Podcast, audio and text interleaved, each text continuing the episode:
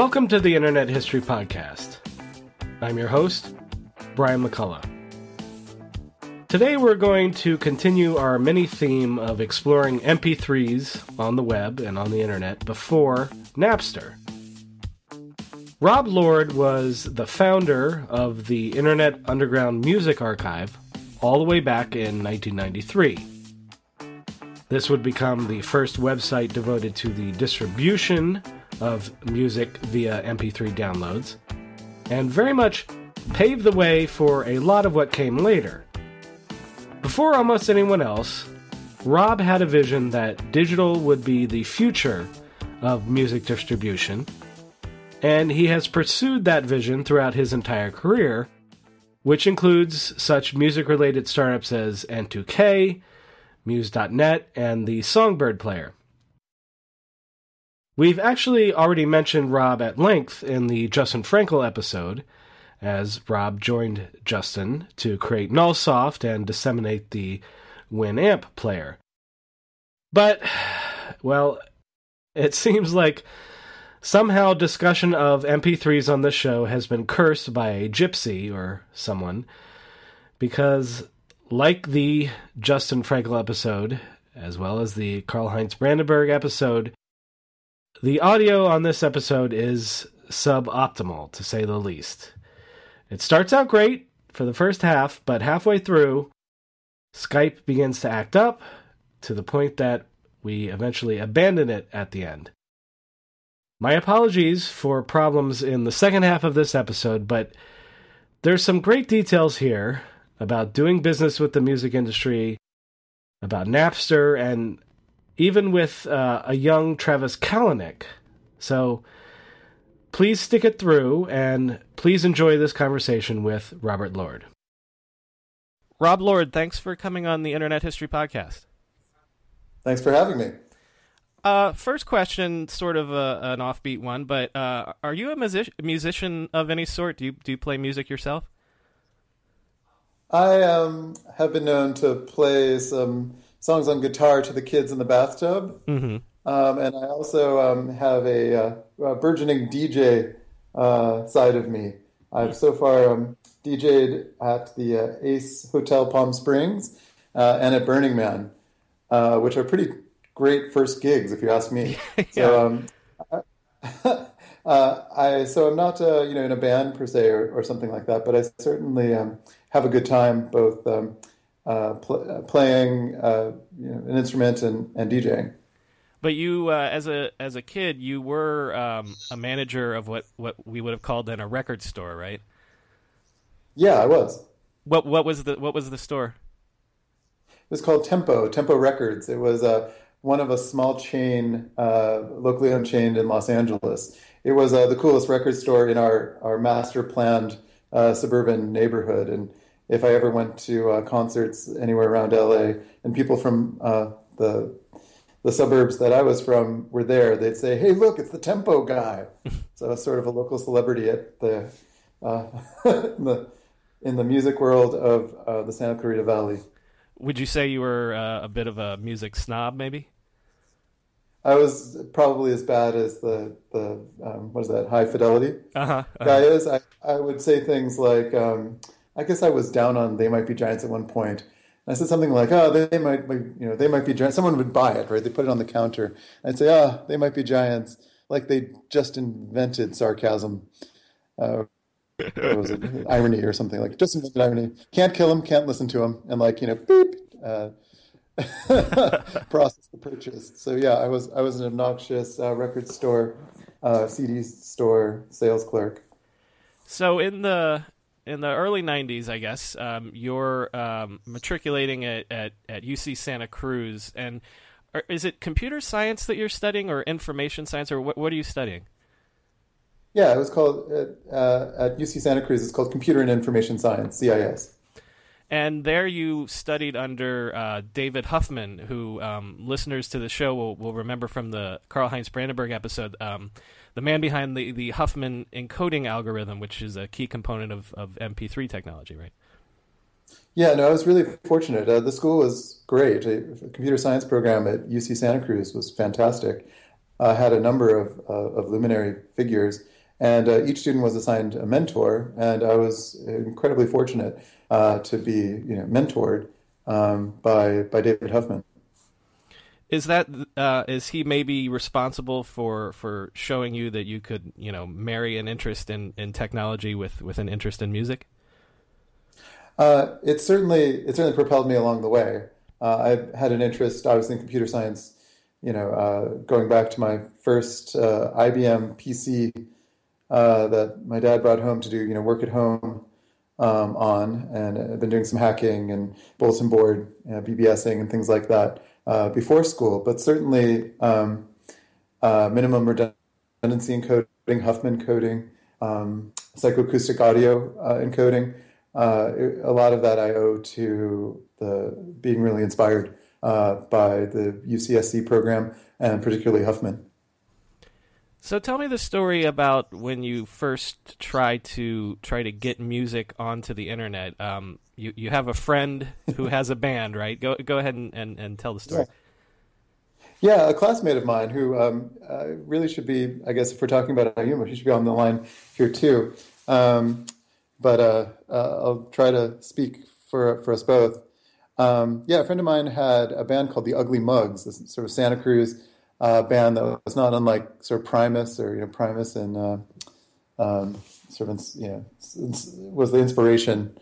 Um, loud, obnoxious, um, bass heavy rock band, um, and um, uh, there was some interest in putting that online. Um, I mean, I, I, think even early on, I had this whole notion of of disintermediation of of how can we short circuit the uh, the, the music industry. At my record store uh, back that we were just talking about in, in the Santa Clarita Valley, uh, we had a small import section, which was very unusual for, uh, you know, even as a Los Angeles suburb, um, you know, being, being so close to a major city, it was still unusual to have the kinds of um, access to the kinds of music that our record store had. There was certainly nothing like our store uh, within an hour's drive of where we were. um, so uh, when I saw that um, there was source code for the um, uh, audio uh, for psychoacoustic audio compression using this this MPEG source code. Um, I got I got pretty excited um, and wanted some music to try it on. And um, some of that was uh, my buddy, uh, another CIS student at Santa Cruz, and someone who had lived in Santa Cruz Valley um, as well. and uh, so we we encoded his band's music. And when we say that you want to put it on the internet, we're not talking about the web because this is what 1992 or 93. Yeah, about about 93. Yeah, it started on an FTP site. Uh, there was um, maybe some people out there remember something called Sunsite. Sun Microsystems offered uh, to universities um, some space, and um, so we put it on there first. And then just as it was probably the first version of, of Netscape was available um, on on Macs that we realized we needed to um, build a web page uh, for it as well. So very early in the web's uh, evolution uh, was we we started putting it uh, as a web, making it available as a web. In fact, the web was just an interface right to the FTP site for a long time. You'd throw up an HTML page, but all the links would be FTP colon slash slash. Uh, actually, we're getting getting a little ahead of ourselves. The uh, okay so so first of all, so you put the Ugly Mugs music um, onto the net, maybe into uh, use groups or on, on FTP. Um, and and mm-hmm. a- another thing that we should point out is that that this is you're encoding it into MP2 because this is also before MP3 comes out, right? Well, actually, uh, more or less true. The um, MP3 algorithm already existed, mm-hmm. but it was it's basically too complex to decode in real time on your state of the art five thousand dollar um, IBM PC, what is it? You know, uh, 66, whatever it was. Uh, the, the, the state of the art uh, Pentium, I guess it was Pentium 60 or something maybe, um, was just barely able to um, decode sort of MP2s. It was really this. sorry to get ahead, but it was really Justin Frankel who makes MP3 um, decoding in real time mm-hmm. um, on state of the art PCs possible, and that's a big part of, frankly, Winamp's success was um, being able to optimize for uh, existing users' hardware. So when you you start putting the uh, the ugly mugs up, and then uh, do other people see it and say, "Hey, I, I want to do that for my band as well," or do you seek out other bands? We actually really sought it out. We thought this would be. Um, uh, we were excited about the potential of internet distribution to disintermediate, um, you know, the, the, traditional value chain. Um, this is a very Santa Cruz thing. You know, Santa Cruz um, um, is a very progressively, politically progressive um, school, and um, you know, we really believed in this sort of internet's uh, the the promise of the internet to, to democratize all sorts of things, including media. Uh, believed in that really strongly, uh, and so we saw it as both a fun project um, in that we really enjoy music, but as a sort of significant, uh, as a meaningful experiment in um, you know, the future of the internet uh, the future of the web to do distribution in this way. I'm sorry, I may not be answering your question. Your question was.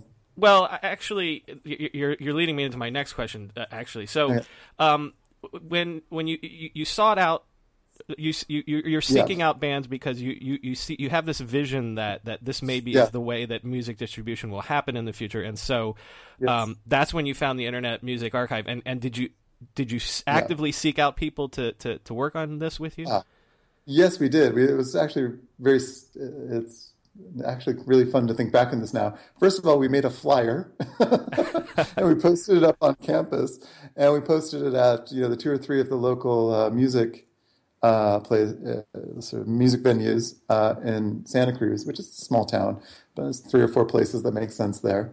Um, and we posted to some of the Usenet news groups. I, I forget which ones right now, but um, uh, to, but they're all you know the music dot music uh, ones, and um, point to the the FTP site and, and the website, and uh, ask people essentially to mail us yeah the, their cassette tapes um, and their their CDs, uh, and that we're going to offer a service to um, post otherwise you know unheard uh, music um, on the internet for for download.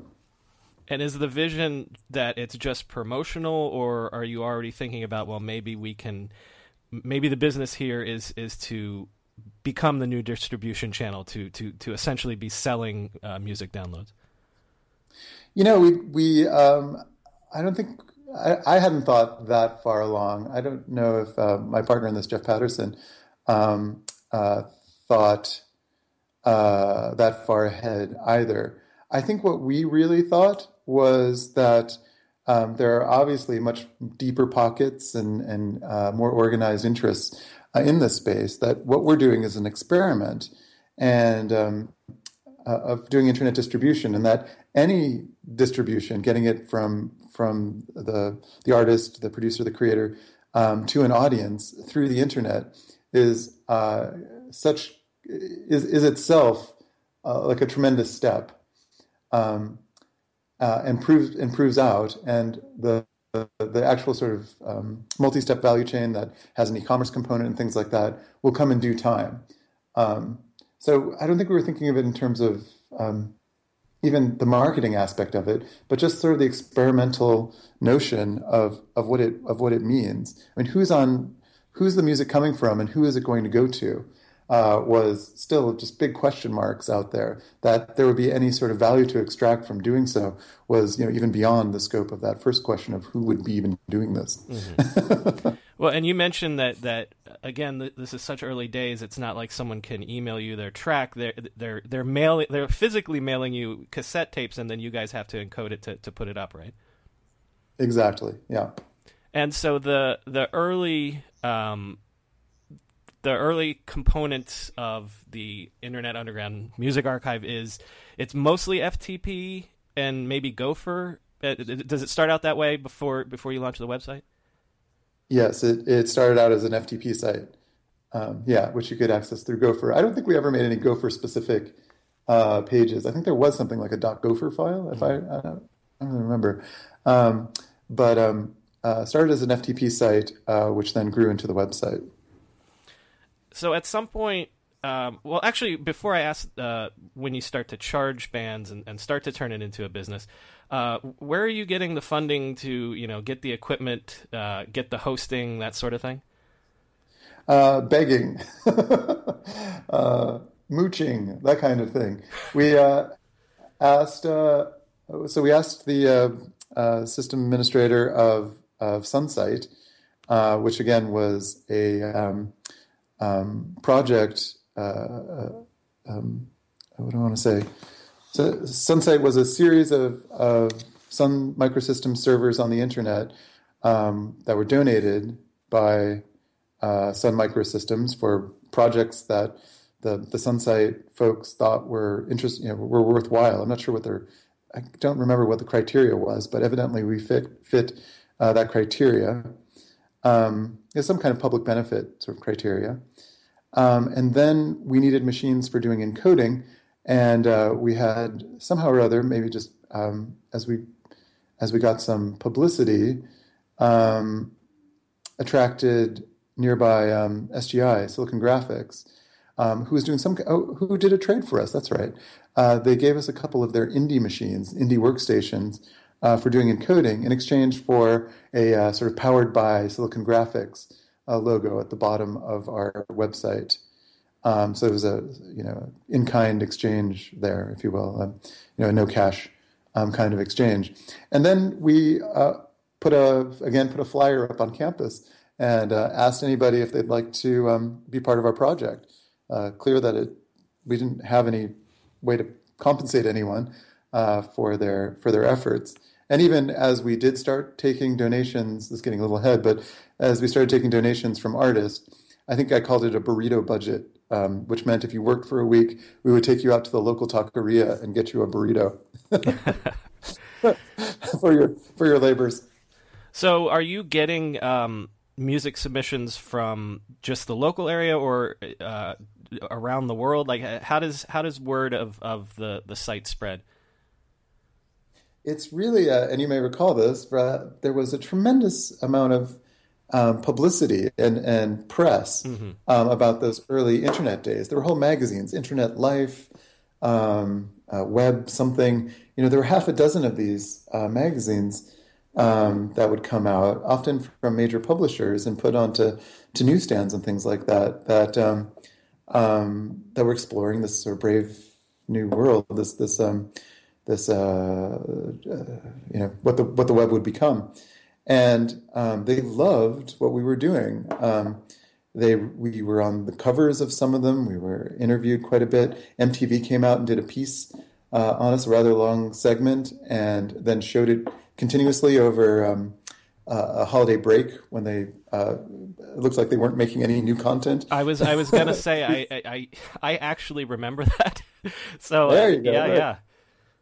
So uh, that was a popular piece, and um, during the holidays, when I guess they weren't making any new pieces, they just played us continuously.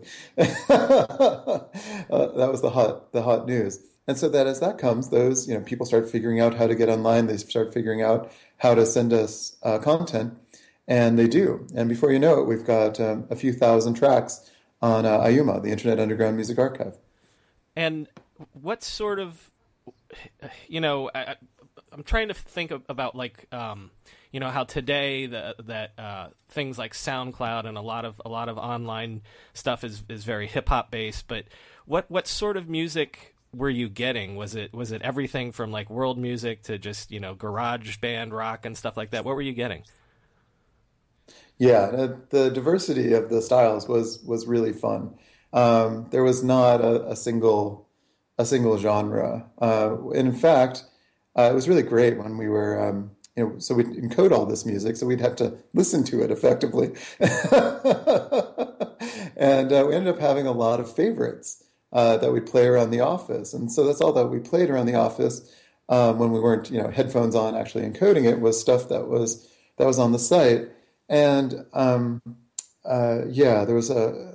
I mean, one thing that is fair to say it was, you know, it was all it was all nichey. Um, there didn't seem to be anyone who was. Um, um well, that's not fair to say. No, that's not really true. We would get um, what seemed to be sort of well produced, sort of pop or rock demos that seemed, you know, destined for a label deal mm-hmm. Um, or you know radio. But then we'd also get um, you know someone in their in their bedroom. In particular, I think one of our favorite tracks was a song called "When I Die, You Can't Have My Organs." it's a really beautiful track, actually. The, it was something like, uh, "Though you think that you will need them, I would really rather keep them. when I can't have my organs." Uh, it was just a guy playing uh, a guitar, um, sort of a little folky, a little folk poppy track, uh, but really sincere and, and silly. Um, we really liked him. There were some really interesting noise bands, sort of consistent with the '90s, uh, you know, kind of post-punk sound um, that were really good, including some from Santa Cruz. A band called Bethany Curve was particularly great um, for me, anyway. Um, everybody in the office seemed to have a, a, favorite or two. And what came across with it all was obviously like a lot of authenticity, right? There's not a lot of um, production gloss on uh, when you self-record, especially in the '90s, probably on a four-track recorder or something like that. It's a, it's a lot of authenticity. Mm-hmm so at some point you guys um, do start charging uh, artists to I, I, guess maybe you put together a package like we'll, we'll put your song we'll encode your song put your song up and uh, you know maybe put together a, a rudimentary web page w- with it with like you know band photos and things like that.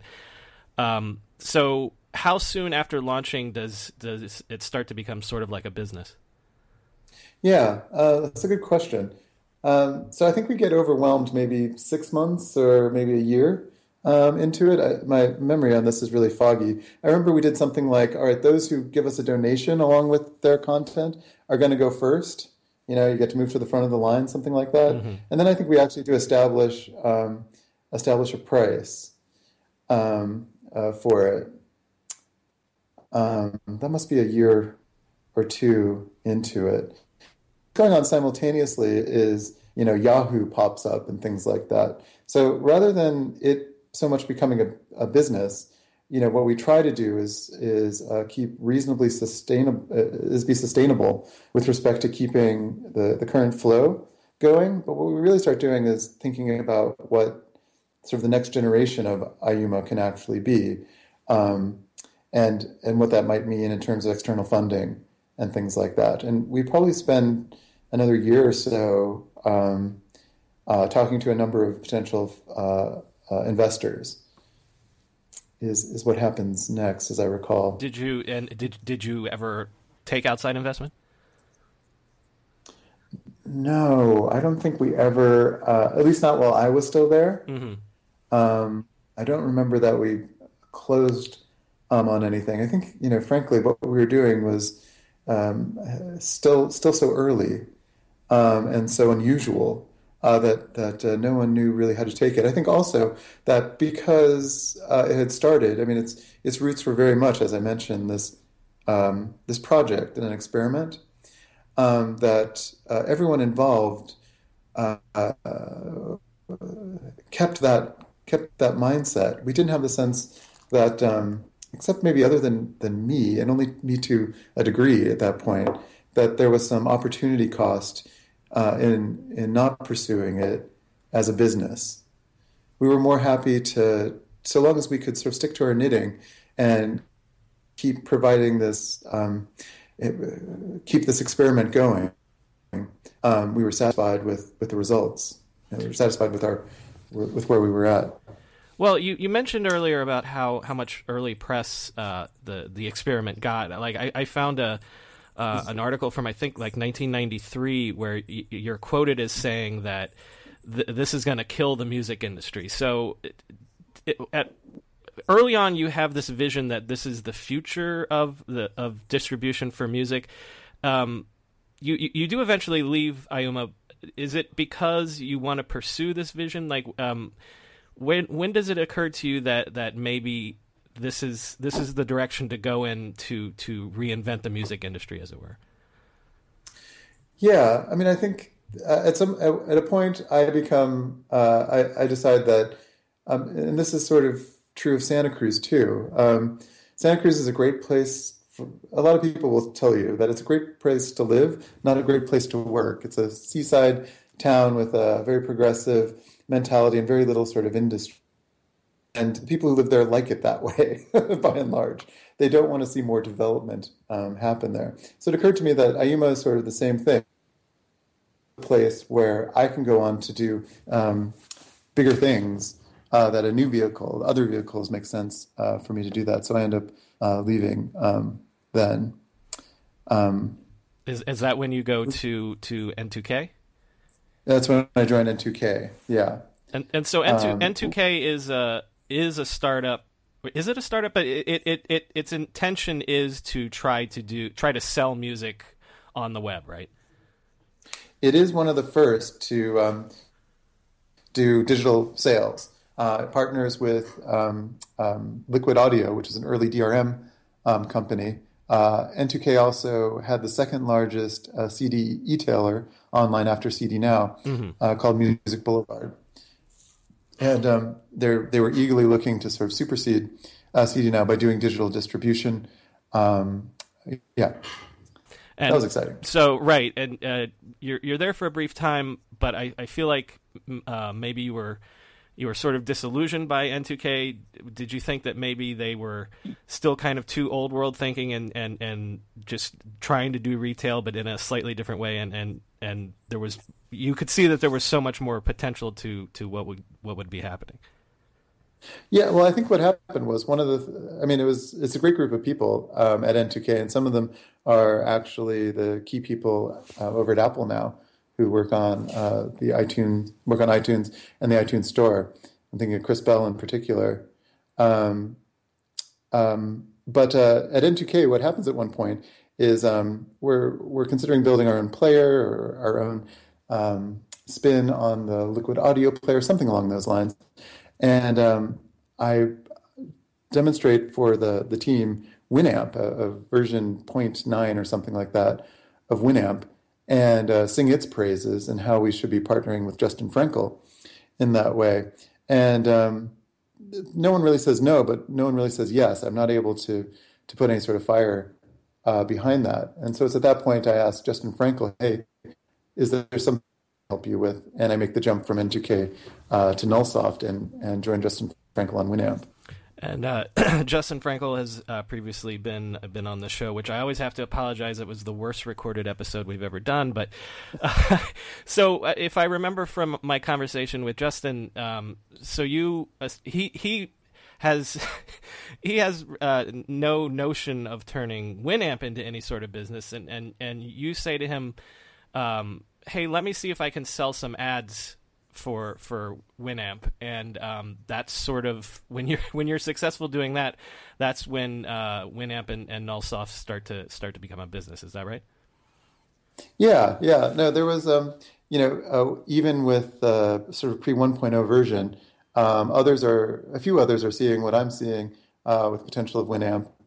And uh, there's a one point sort of I think it was eMusic um, this is you know eMusic version 1.0 before David Pakman and whoever there was another crew even before Pakman.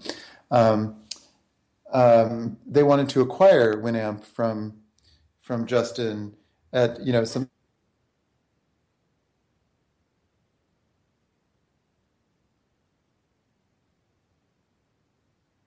did um, that thing. So my day one uh, working with Justin, I'm like, no, don't take that deal. let's let's um let's develop this into more of a from a project to a to a to an entity to to a growth and something that can contain its value call the company or or whatnot but um, let's let's take advantage of some of the opportunity that's being presented us here in the market uh, to grow our, our, our organization and um, yeah so we we start putting some um, mp3.com ads thank you uh, michael um, uh, his, i'm skipping on his name. Um, mp3.com is sorry michael do you know? Yeah i you know what? I know it too but i was just going to look it up because it's on the tip of my tongue. Yeah.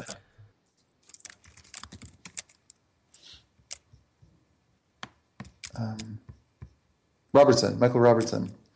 Uh, so i call it michael robertson and we put some mp3.com um, ads um, on the winamp site mm-hmm. and um, yeah that, that begins the sort of you know commercial um, aspect of uh, Nullsoft of Winamp. So when do you do you have any recollection of when you start to really see the the intense ramp up in interest in in MP3s especially? Is it uh, the 97 98 kind of time period? Yeah, uh, clearly. The I mean the the biggest blow up right was well, there's a couple big ones. Obviously, the Napster explosion uh, made M- MP3s mainstream, and um, the the portable players, you know, the ones there's sort of the before um, the i uh, iPod mm-hmm. players did something to get um, to stoke the fires, but it was really right then the iPod that um, then blew it up further. I'd say I'd say Winamp. Uh,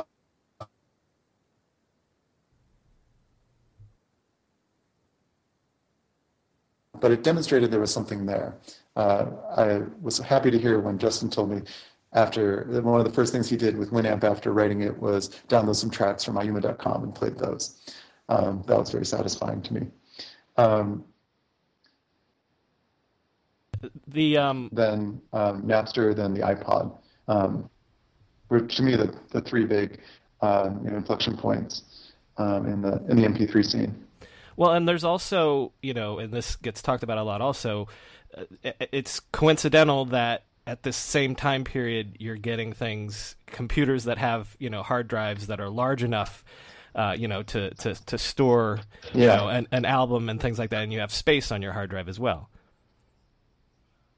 yeah no that's, that's really true um, honestly, when we were doing IUMA, if, if, people remember back to 1993, you, had to buy a sound card for your for your PC, and it wasn't very good. Um, the notion that high fidelity music um, at that point would, you know, travel this thing that no one was using called the internet to your computer, which you know was lucky if you had a, some bad speakers on and a, an 8-bit sound card. Um, it was is it was a silly notion.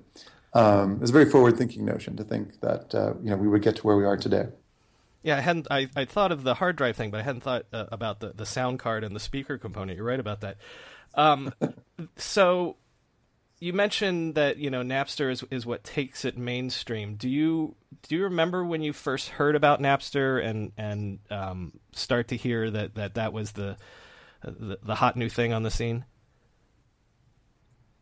Oh yeah, I mean, you know, uh, I didn't spend a lot of time talking to the Seans, um, and I don't think really Justin did either. I'm not really sure, uh, but on multiple occasions, um, you know, they they were looking to either do some kind of distribution deal with us, or uh, I was uh, there were a few times where uh, I was um, asked if I wanted to go work at Napster instead of working at at Nullsoft, uh, things like that. There was even one point where a friend of mine who had worked with an N2K who had gone to uh, go on to work at the RIAA. Um, I'm chatting with her about stuff. We're just, you know, we sort of cross paths. And uh, this is very early in Napster. And I said to her, um, Hey, what do you think of this Napster thing? And she said, What? And I said, Oh, you, you should check this out. You should check out Napster.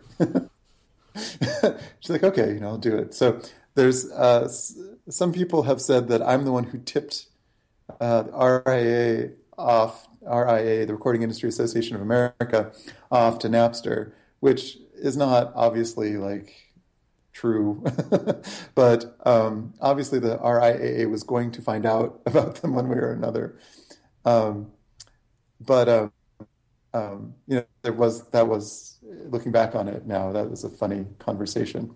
Well, and also um, I, I, I think I read um, you know maybe one of the times when when you meet with the the Napster people that it, you you yeah. mentioned to them, well, what are you going to do about the lawsuit? And and they say what lawsuit? And you, and it's something. It's like yeah. well, it's the lawsuit that's obviously coming your way.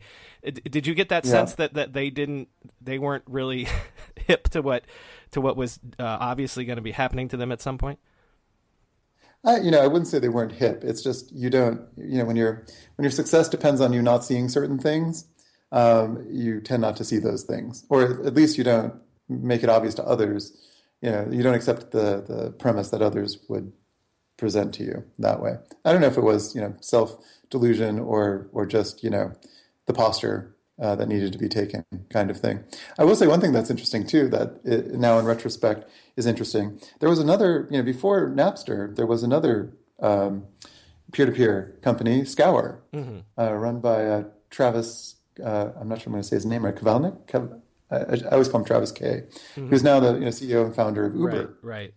right. Um, and there was a conversation I had with Travis um, uh, way back then which was he wanted to do distribution with Winamp. Um, this is early days of Scour. And he said, I said, great, that sounds like, you know, a good idea. I'd love to see if you guys are testing this out and, you know, if these, you know, what, this, what this evolves into. We'd love to work with you on uh, doing some innovation this way. And um, he said, great, then, you know, we'll just do a 80-20 split. I'm like, uh, okay. And then he said, you know, 80 us, 20% you. And and I don't even know what we were talking about because I'm not sure where the revenue model, where his revenue model was coming from or whatnot. And I just said like, Travis, like we've got millions of distribution. You're a new service. Like we'll take the 80%. You'll get the 20% and we'll work out something. He's like, no, I, I can't do that. And that was the end of the phone call and it didn't work out with Scour. well, right. There's, there's this very aggressive. Uh, Right. There's this period of time where, you know, all of a sudden I guess it's it's it's in the Napster moment, so it's around 99 2000 when it seems like that, you know, overnight that you know music's going digital and so th- this is the new wave and and, yeah. and you guys are part of this and and and you know obviously this is what leads to the sale to to AOL and things like that but was it a, was there a, a, time period where just all of a sudden um, everybody wants to talk to you and and do do the record labels want come to talk to you and and try to uh, hash out some new vision for the future or anything like that? That's a good question. Um, I can't say record labels. I can't say the music industry uh, really really came to us. You know, they were, um, yeah. Uh, I can speculate on why that was, but that wasn't really happening. Um, technology companies were coming to us. We uh, I was at the front of negotiating a number of deals with what were effectively DRM companies. So AT&T had something called A2B. Uh, Liquid Audio was another uh, company that had a DRM solution, and they were all looking basically for distribution uh, with Winamp, so that Winamp would be installed ready to do these um, you know commercial um, uh, purchasing of you know sort of, if you will, sort of legitimate DRM'd commercial distribution, digital distribution of music. Uh, so that was where actually um, Winamp was was making quite a bit of money, was uh, you know in the upwards of of uh, hundreds of thousands, if not millions, uh, a year, as I recall now. Um, was from um, packaging these DRM solutions, which we just considered sort of additional you know formats. People could choose to use them or not. We weren't we were sort of indifferent to. Um, uh, the business model that the DRM companies had, but we understood how it made sense for uh, the users that we had to be pre-installed um, with a solution to play back the DRM formats uh, that they were promoting. Tell me then about about the the, the sale to AOL. Um, I, I, I think I asked Justin this exact same question, um, but why AOL? Why why why sell to them? Yeah, that's a good question. I mean, I think uh, I don't know what Justin said. I hope this is. Uh, I should, should have listened to that one before having this conversation. I mean, I, it really came down to um, uh, I, I, believe, and you have to ask Justin to confirm this, but you know, he he it, it, there was a dollar amount offered that was twice what the next guy um, uh, was willing to pay. And Justin at this time, I believe, is still a teenager. I don't think he's even 20 yet. Um, and I remember when we got the AOL offer, which was upwards of $100 million.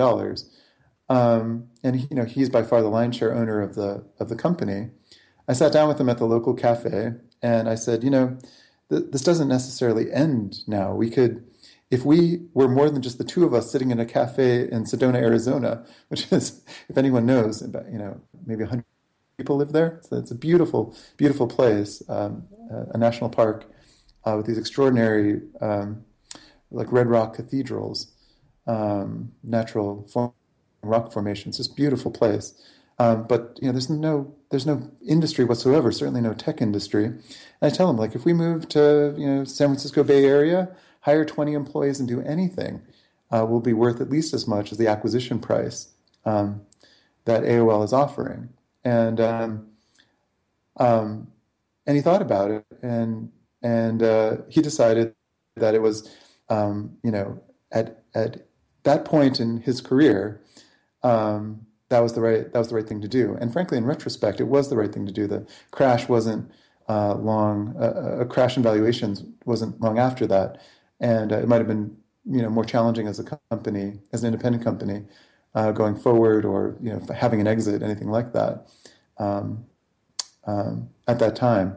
Uh, but it was a difficult decision, uh, you know, to give up on the oppor- you know, to give up the ownership aspect of it. But at the same time, you know, uh, what a great thing to um, have you know, to have one done, right? To have you know, to have that deal flow end with um, that kind of success, or that, that opportunity end with that kind of mark on the board, whatever the the, the saying is, um, mm-hmm.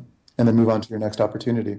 So uh, that, that's how that's how it went down. We just got an offer we couldn't refuse, and um, took it.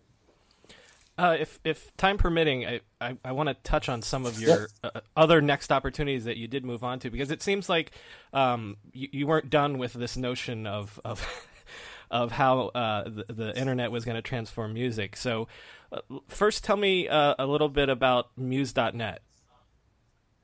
Oh, sure. Uh, that was a fun one. So that was in partnership with Ian Rogers, who um, is more recently known for having been the CEO of Beats Music, acquired by Apple and is now um, the CDO, uh, Chief Digital Officer over at LVMH, the luxury brand uh, conglomerate, a $40 billion um, uh, luxury brand conglomerate like Louis Vuitton and things like that. Great guy. Um, we, we, you know, Ian and I, and Ian had worked at Winamp too. Um, we wanted to continue innovating, uh, you know, consumer-facing uh, internet music, internet digital media innovation um, stuff. And uh, what seemed to us to be interesting was if your collection now, your MP3 collection, lives on your home computer. Uh, this was still a notion, right? A home computer that was probably connected via an ISDN line, which um, was preceded the DSL and things that we have today, cable. Um, and you could stream your own collection to you wherever you were using, say, your computer at school or at work or in a cafe or at a friend's house, something like that, that we could make your whole library portable. Uh, so we built some technology around um, doing that. That was called Muse.net or MediaCode. MediaCode was the company. Muse.net was the product, and we ended up doing some partnerships um, with uh, a number of other companies. And um, uh, that was a lot of fun. And um, we uh, were ended up being acquired by uh, Yahoo. So uh, Nullsoft was acquired by AOL, and then a few years later, Ian and I, both from you know, our experience of Nullsoft in mind, created the product Muse.net, and that was acquired by Yahoo. So that was a sort of early 2000s. An early experiment in, in it's not streaming as we think of it today, but uh, maybe cloud music service essentially. Yeah. Personal cloud. It was a very cloud music service. Yeah. Uh, Personal t- cloud. Tell me about um, Songbird. Oh no, you're breaking up a little. I'm sorry. Oh, I'm sorry. Uh, uh, uh, my next question was about uh, Songbird. Oh yeah. Okay. Uh, tell me about it. okay. Songbird. Um, yeah. So it's it's it's really it's really wonderful. Um, Songbird, uh, we was the, uh, the, the TLDR version of it. Um, Songbird was a desktop media player that was the Firefox of iTunes, if you will. Um, iTunes had uh, started to truly dominate um, the internet digital media value chain by um, integration of the store, the iTunes store, with the desktop software iTunes, with the portable player, um, the iPod, and later the iPhone. Um, uh, so, looking at that architecture, I thought, wouldn't it be tremendous if there was a, an open media player that allowed arbitrary digital services. So not just Apple's store, um, but maybe any number of MP3 stores or uh, DRM protected stores, video services, radio services, uh, any number of media services that could plug into a media player with the sort of integrated experience that you had in iTunes. And what if all that media worked on arbitrary consumer electronics devices? So not just Apple's consumer electronics devices, portable players, phones, uh, set. Okay. So the user would be in control. Any uh, or, or half life six months, but that didn't mean you lost.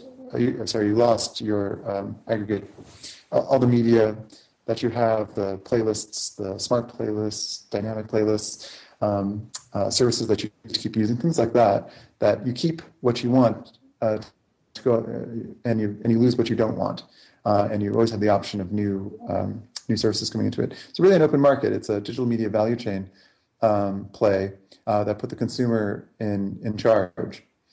Uh, raised uh, eight and a half million dollars from Sequoia Capital, and Atlas really went for it. Um, it was successful to a point. What um, uh, we, we, had distribution deals with we had we had millions of users, a little less than five million users, as I recall, um, and had partnerships with Sony. I'm sorry, not Sony, with with uh, Philips, and uh, we had just started one with Vodafone. Uh, then the crash of 2008 happened, and just as we were raising our Series B, and uh, so that didn't happen. We ended up. Um, it's it's sort of I left. It sort of limped along for a little while and was closed down. Um, I guess just a few years ago now. Um, I don't. I didn't really follow after after that point. But um, the idea was um, the idea was that that um, the digital media value chain um, should have at the center of it a, uh, a, user control point where they control the the services and devices. The whole thing has actually become uh, with the rise of mobile um, kind of obtuse. We don't really use desktop uh, media players uh, anymore. We use apps, and uh, increasingly with HTML5 and the success of the web, um, you know, maybe use um, services through the browser. So that the desktop application uh, class as a whole is, is kind of on its way out. Uh, I'll, I want to end by um, by asking you what you're working on today, but before I do, um, y- you know, you've you've worked almost, you know, the through line in your career has been you've been banging away at at, at uh, how how digital can transform music and the music industry and things like that. Um, Twenty years on, you, is is the music industry where you thought it would be? Has the transformation worked out like you sort of had the vision twenty years ago, or or is, has it not? uh, like why? Yeah. yeah, why are there still why, why are there still record labels? That's a really good question. Um, yeah, um, I don't. Uh, oh, wow, wow. The fact that there's anybody who cares to ask that question is kind of profound.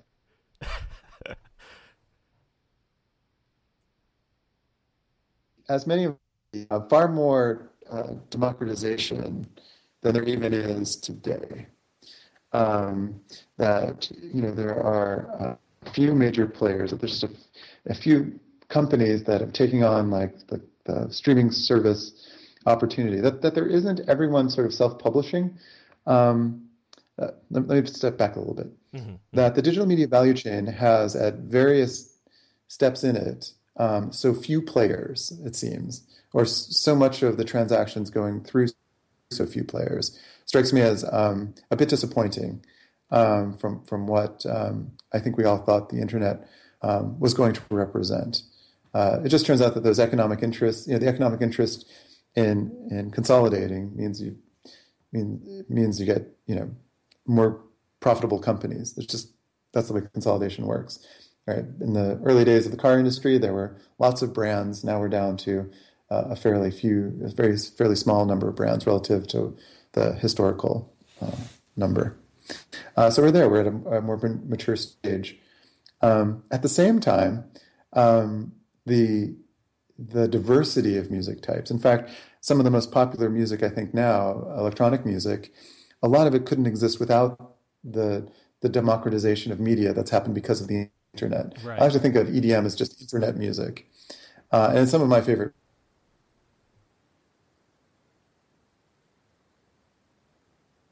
media native media uh, i might be 45 but i think i'm i would call myself like a proto millennial or something uh, i'm uh, i think anything from yesterday is uh, intolerable. I think the present day is just barely tolerable, and that the future still is glorious. so I look for those things that sort of uh, embed those values um, or derive from those values. So the democratization of media and music has been tremendous. It continues accelerate and is very exciting. It's very promising. The um, the dynamics of the of the industry are still really weird um, and kind of unfortunate. Um, I have to believe that the, the democratization of the value chain will happen. You know, the, it's the um, Clayton Christensen, if you're a fan of this writer, the, the mm-hmm. Innovator's Dilemma, right. has this notion that uh, when it's early market time, then end-to-end solutions you get more competition, more segmentation.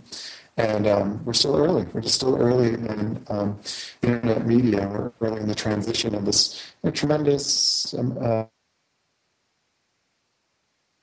properties uh, by by the, not, just music labels, but the media industry, who have a fiduciary duty to um, value. Um, there's still just so much history there um, that we're not at a sort of industry architecture that sort of represents the, the full scope of opportunity that I think um, uh, exists within the media itself, if that's not too obtuse and abstract.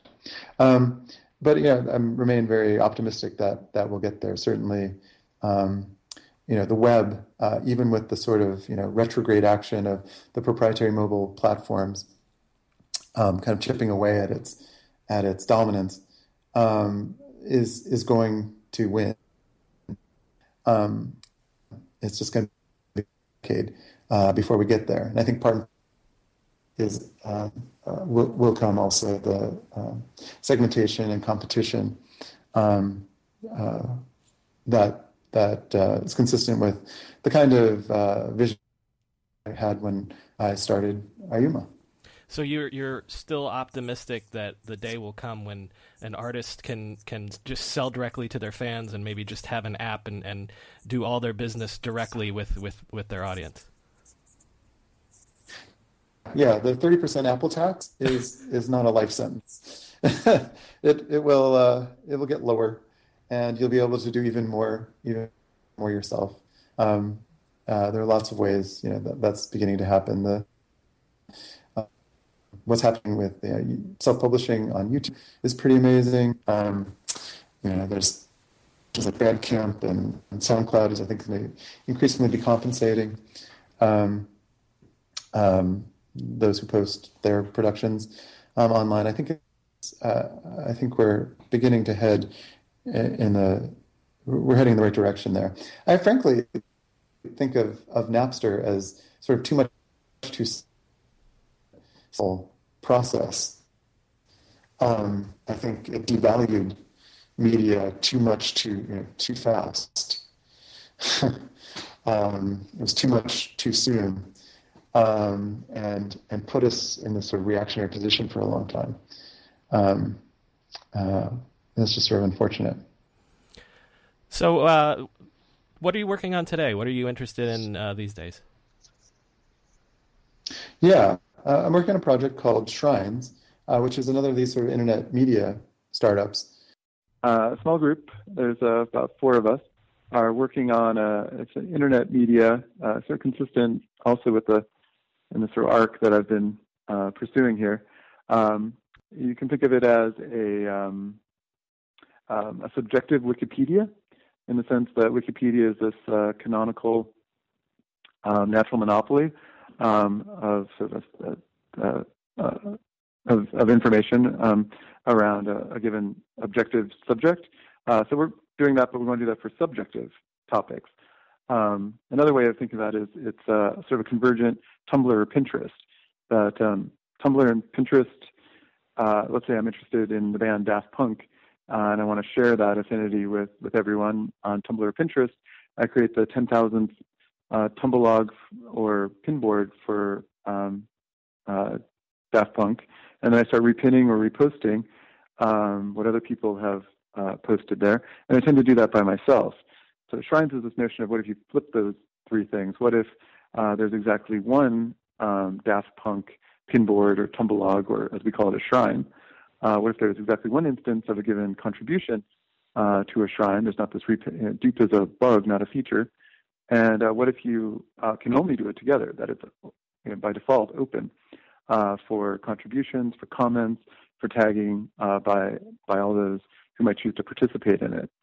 Um, so that's that's uh, in a nutshell shrines. We're uh, we'll probably have a public beta in the next month or so. We're working with a group of about 100 um, super fans and, and early adopters from our, our personal networks, uh, us being the, the founders and advisors and investors uh, in Shrines, uh, include Ian Rogers and, and Chris Messina. And uh, once we know it doesn't suck, we'll be uh, opening up for a public beta.